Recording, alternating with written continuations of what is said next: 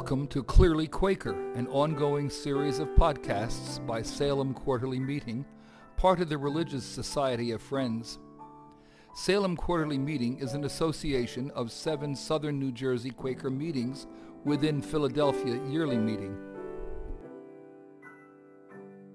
In this episode, Melinda Wenner Bradley spoke at Salem Quarter in December at Woodbury Friends Meeting House in New Jersey. Melinda is Philadelphia Yearly Meeting's new Youth Engagement Coordinator, and this was her first official visit in this capacity. She has many years of experience serving children, youth, and families for Quaker organizations, and speaks here about nurturing multi-generational spiritual community. Melinda is a member of Westchester Friends Meeting in Pennsylvania. So I'm Melinda Wenner Bradley, and I am newly serving the yearly meeting in the position of Youth Engagement Coordinator. And it's a new position, so I just want to say that it really holds a couple of different pieces for us in the yearly meeting. It holds both care for what's happening in our local meetings and the religious education or spiritual formation work that we do in our local meetings, and then also care of the fabulous youth programs that happen in the yearly meeting for children and families, middle school friends, and young friends that I think some of the young people who just left us participate in. So it really is having care of both of those pieces, and I'm going to say a little bit about where I think there's some really important connection between them as well for us. So I want to talk about a few things today, and I'm going to go through them all, and then hopefully there'll be a moment for me to take a breath and for us to have some conversation or questions about this together. So I want to start by sharing a quote from Elise Boulding, which I think really speaks to what, for me, is at the heart of this work. If we want to rediscover human joy and wholeness and creativity, and learn to care for our planetary household as one Earth family, we cannot continue to insulate adults and children from each other. Children need to be present to us, and we to them. And that's from The Personhood of Children by Elise Boulding.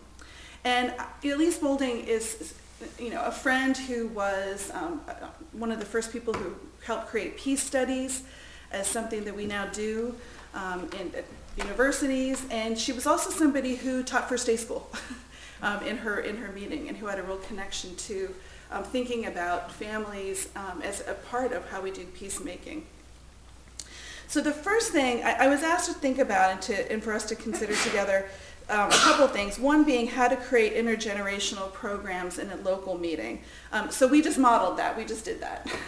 A lot of it is about creating a space and finding a way for us to share with one another. Sharing around questions, sharing something with each other, and making room from that. And I think more and more we've begun to, in many places, find ways to create space for intergenerational programming. And we'll continue to do that in the yearly meeting and explore how we do that in our local meetings. The other thing I was going to have us do, but we didn't have time, and maybe some of you will feel spared when I describe this, was I was going to have us count off by 4.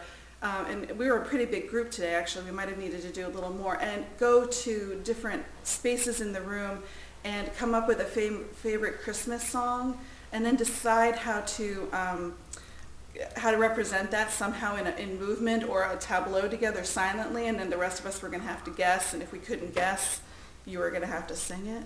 So you might have been spared there. But again, the idea of mixing us up and sharing something that, where are those common places like singing a Christmas song and things that we could do together. So I don't sing well, so we were all really spared there. So the things I wanted to just touch on today in terms of how do we nurture multi-generational spiritual community. The first thing is I would propose that when a family comes to meeting, when someone new, when visitors come across the threshold seeking something and come to one of our meetings, they really bring with them 3 different needs. And we sometimes see that family unit come in and we go, oh, there's a family here. But I think it really is important for us to think about the different needs that they bring with them. certainly they're often looking for something for their children. They're looking for some spiritual formation, some kind of a grounding, religious education, something for their children. They're also, however, bringing their own needs as adult seekers, whether it's parents or grandparents who are bringing those children to meeting. If they have found their way to Friends, they are seeking something for themselves. That's important for us to think about how we attend to that as well, to them as the individual adults. And then the third one is that they are seeking something for their family as a family unit. We are so often more isolated now as family units than we used to be in other times and places. And so there's something that they're seeking. How do we nurture the whole family? How do we gather in the whole family into our meeting? And that Diana Butler Bass has written about, who's an American theologian, she's written about the primal social role of belonging in faith communities. That the thinking used to be that when people were part of churches or faith communities, that you believed and then you knew how to behave and therefore you belonged. So believe, behave, belong. And she's proposed that we flip it all the way around.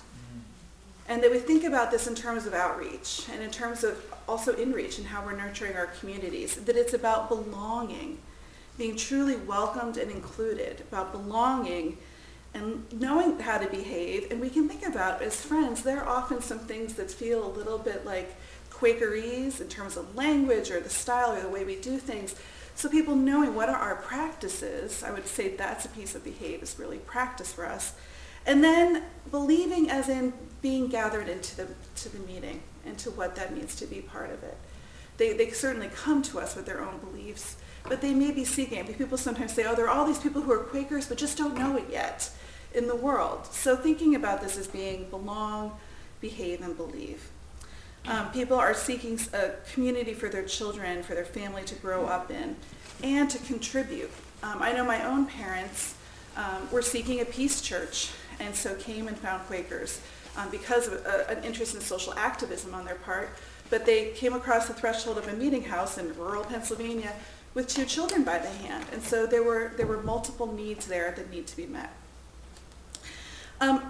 Reimagining our idea, as part of that, pastoral care for parents, it was in what I was saying, that pastoral care for children really begins with pastoral care for the adults who care for them. So thinking about ways that we can be taking care of families.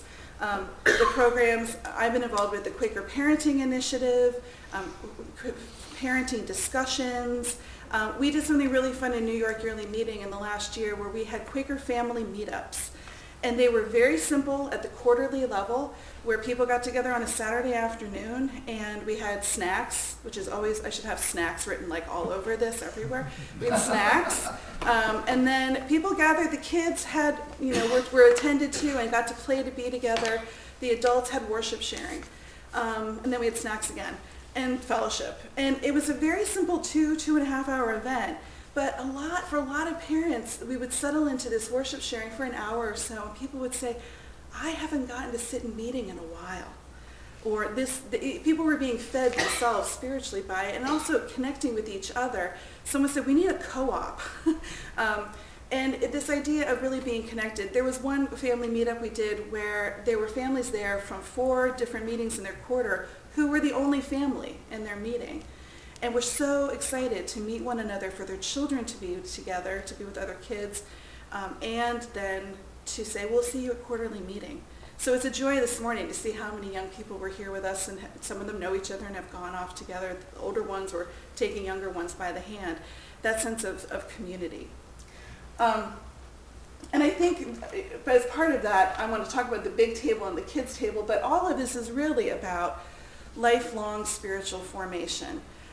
The idea that we are doing this across all ages, we're never done, it's never finished, we've never completely come to some place of being totally evolved, we're often regrounding ourselves in different stages of our lives. So how do we support people across all of those ages? The spiritual formation is lifelong. And thinking about that, an image came to me a couple years ago, thinking about Thanksgiving dinner at my own house. I grew up on our family farm. And so everybody came to our house for Thanksgiving, but there was the grown-ups sat in the dining room, and then the kids, my cousins and siblings, we sat in the other room with our own kids' table. And we really wanted to be together at the kids' table, actually. We ate a little bit differently. There were some fancier things at the other room that we did not necessarily eat. And we had a lot of fun being together. It was important for us to be our own community of cousins and siblings. And we knew that we were going to be sitting in the dining room someday. We knew that we were going to go and be at the big table someday. And I think we need both in our local meeting communities. Children need the kids' table of their own children's programs, programs for children, programs for youth across those ages. And they also know that the big table is here.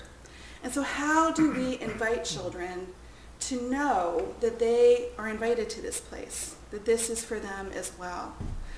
Eventually, at some point during Thanksgiving dinner, we would start drifting into the dining room, usually when pie was about to be served. We were a very pie-motivated family. And so we would, and and kids would end up, someone would be on someone's lap, someone would be next to, snuggle between a couple of adults. We had a sense that we were invited to that place. Even though we'd had our own repast together, that was also a place for us now, as well as knowing that there would be a time when we would be the adults sitting there. So thinking about that in our local meetings, how do we make a space where there's both the table, that place for children to be in spiritual community with other young people, but that they're also invited to be part of this experience? And I'm particularly talking about worship. We can also think about committees and other kinds of work in ways that we begin to really weave younger people into the work of the meeting community. There was an article that was written a few years ago that was called Sunday Schooling Our Kids Out of Church. It's a very powerful article that had to do with the period of time after the late 60s when churches began creating really strong Sunday school programs, and it was largely to woo adults back to church. We've got your kids, they're taken care of, we have a wonderful place for them, come back and be taken care of in church. And so there was this rise of there being a lot of Sunday school curriculum that exists, and some of it's great, and some of it I would not suggest using, but that's across a lot of denominations. But what happened, now we're seeing, 30 years later, what happened was that children were no longer coming to church and worshiping in the church with their parents. And on one hand, they were having they were being fed, having their own program, but what the study found was that those young people often didn't come back and weren't adult attenders in their communities. They grew up and they left, and they did not come back. And a piece of what it was lifting up was the idea that if we don't feel that we are part of the worshiping body, we don't see ourselves at that big table. We don't see ourselves having a place there. And so we feel less connected in terms of staying. Matt and I have three children, and I feel kind of at ease knowing that they may not all grow up and be friends. I think I need to release a little bit in terms of that, and people who are parents are smiling at me like, yes. But at the same time, I feel like if they've had the experience of knowing what is here for them and their place here, that that they are more likely to know that this is for them as well. And so that piece about, having both of those places for them, I would really like us to think about how we include children in worship, ways in which we teach our children waiting worship. There are two things I brought with me. And I brought a bunch of resources that are over on the bench over here. I think there are 9 meetings in your quarter. 7. Oh, then I made some excellent. I made more copies than I needed to. So there's at least one for every meeting. And I wanted to show you, this is a wonderful curriculum that was written by a woman in Ohio Valley Yearly Meeting, Finding the Light in You, Bright Silent Worship with Young Friends. And it's a visual guide for guiding children through how to settle into waiting worship. They make a meadow in their minds. And it's so beautifully laid out that you turn the pages, and then what you're supposed to be sharing with them is written on the opposite of the page you're showing them. It's wonderful. And actually, I know a friend's school on Long Island that has used this to introduce waiting worship to the children in their school. And I actually watched a YouTube video of their first graders explaining meeting for worship about as well as I've seen young children explain meaning for worship. So this is one resource you're welcome to look at. The other is that the yearly meeting has copies, which I am sorry I did not think, it was my first week in the office, I didn't think to grab a bunch to bring today, but it's a little book that's called Quaker Meeting and Me. It's really for younger children. And this is actually, ironically, I forgot, I do not have the new one with me. It's from Britain Yearly Meeting, and this one is the one from Britain Yearly Meeting. And it's a guide to, it's a lovely little book about what's happening when we go to Quaker Meeting. The Quaker Religious Education Collaborative, which is a relatively new Quaker network of folks doing both adult and children and youth religious education, decided to republish this in the last year. And the artists in Britain worked with us to create all new art because we felt it was important to include a child of color. And so it has new art, and it's in both Spanish and English. And I was in a meeting once where a woman walked in, a visitor, and picked it up, and her child was bilingual. They were speaking Spanish at home, and she was so, there was a visitor who, was so amazed to find this resource. So there are copies of this for us to distribute to all the meetings in New York Yearly Meeting as a gift from the Quaker RE Collaborative. And I'll just have to leave you with the British one to look at, and make sure we get those copies to you all. But it's another one, and that's something to keep in a basket at the back of the meeting house, or to think about giving to children in the meeting at some point. And the last thing I want to say for today is the idea of the three friends approach to some of this work. People who are gardeners may know, or farmers may know, the three sisters of planting, squash, beans, and corn, right? So the three friends approach to building multi-generational spiritual community is thinking about the connectedness between some of the work that we sometimes silo in our local meetings. So first day school or religious education committee, an outreach or advancement committee, and then worship and ministry, or whatever friends call those pastoral care committees, different things. Thinking instead about where is the connectedness between those committees and their work. How might they support one another? And in particular, I would lift up thinking about friends who are doing religious education programs for your young people, and how are they being cared for? How might they be intentionally supported by like a worship and ministry committee? I know that there was a time in my life where I was teaching first day every Sunday. I bet there might be some other people in the room who've had an experience like that. And it wasn't just because I was a parent, it was because I was a teacher. And so I was pulled into that. That happens as well. And I was delighted to be there, actually. In fact, for me, it was, in some ways, worship every week.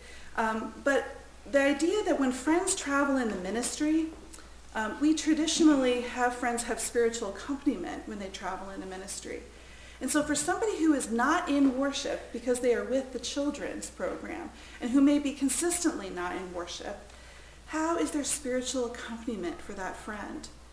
Might there be some way that twice a year, worship and ministry and an RE committee might meet together? Simply, how does the spirit fare with the friends who are on the first day school or RE committee? How are they? How's their spiritual health? Checking in and connecting with each other. Thinking about advancement and outreach and its connection. It has a very natural connection to religious education in terms of people knowing who we are and what we have to offer. Particularly thinking about families. So thinking about there being connectedness between the work in the meeting and how that's supporting the greater whole. I know we're coming up on worship, so. Another thing that Elise Boulding said was that the crying need in our world is for child-adult friendships outside the family. So thinking about the meeting as being a wonderful place for this to happen. And that's part of the power of what happens in the youth programs in the yearly meeting. So for young people who are attending the children's program for younger kids, as well as but particularly middle school and young friends, for them to be known by the people facilitating those programs, really known and seen for who they are, is a really powerful experience of community. Someone lifted up community. I think it was Liam said community.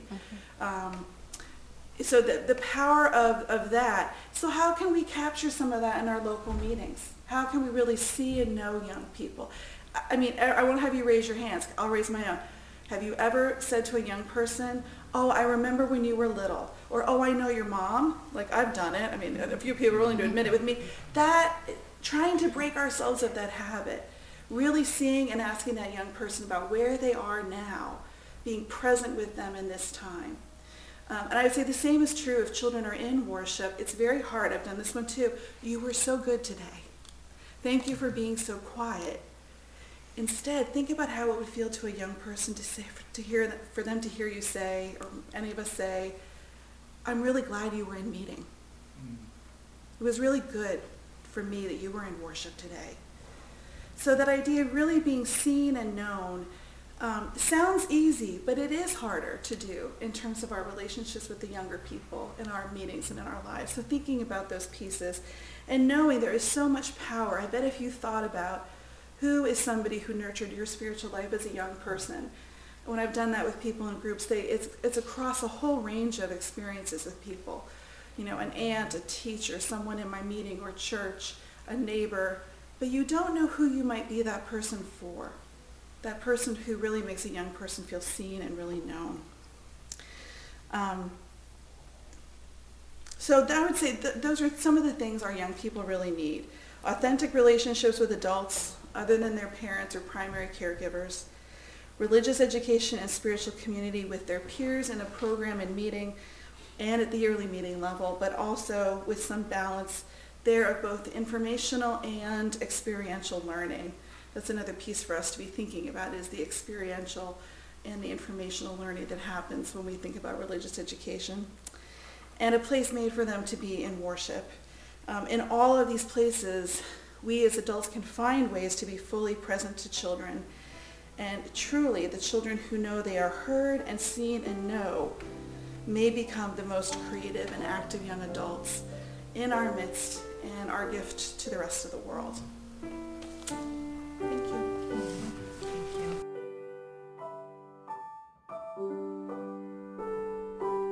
Thank you for listening to Clearly Quaker. We hope you have found this podcast thought-provoking. If you have questions or comments, or would like to learn more about South Jersey Quakers, reach us at salemquarter.net.